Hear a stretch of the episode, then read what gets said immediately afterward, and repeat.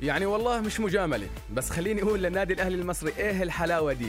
إيه الجمال ده؟ أول شيء بدي أقول مبروك للنادي الأهلي ولإدارة الأهلي والجمهور الأهلي جائزة أفضل نادي في إفريقيا العام 2023 يعني بطل إفريقيا أكيد بده ياخذ جائزة أفضل نادي في إفريقيا صح ولا لا؟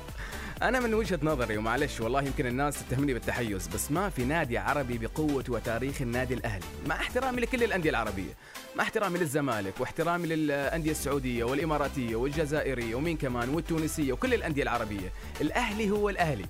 نادي القرن وزعيم إفريقيا وأكثر نادي عربي تحقيقا للالقاب طيب هي أنا حكيت عن أول مبروك. لسه في مبروك ثانية مبروك الثانية على المركز الثالث والبرونزية بكأس العالم للأندية. يعني أداء كان ممتع من الأهلي. كان بيقدر يوصل للفاينل على فكرة ويواجه مانشستر سيتي. بس المهم إنه الأهلاوية مبسوطين.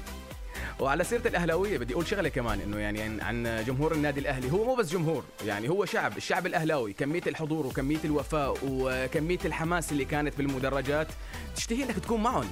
يعني تغني وترقص وتحتفل. البطولة اللي عم بتكون بالمملكة العربية السعودية للحظة حسيت إنه البطولة بالقاهرة مش بالسعودية.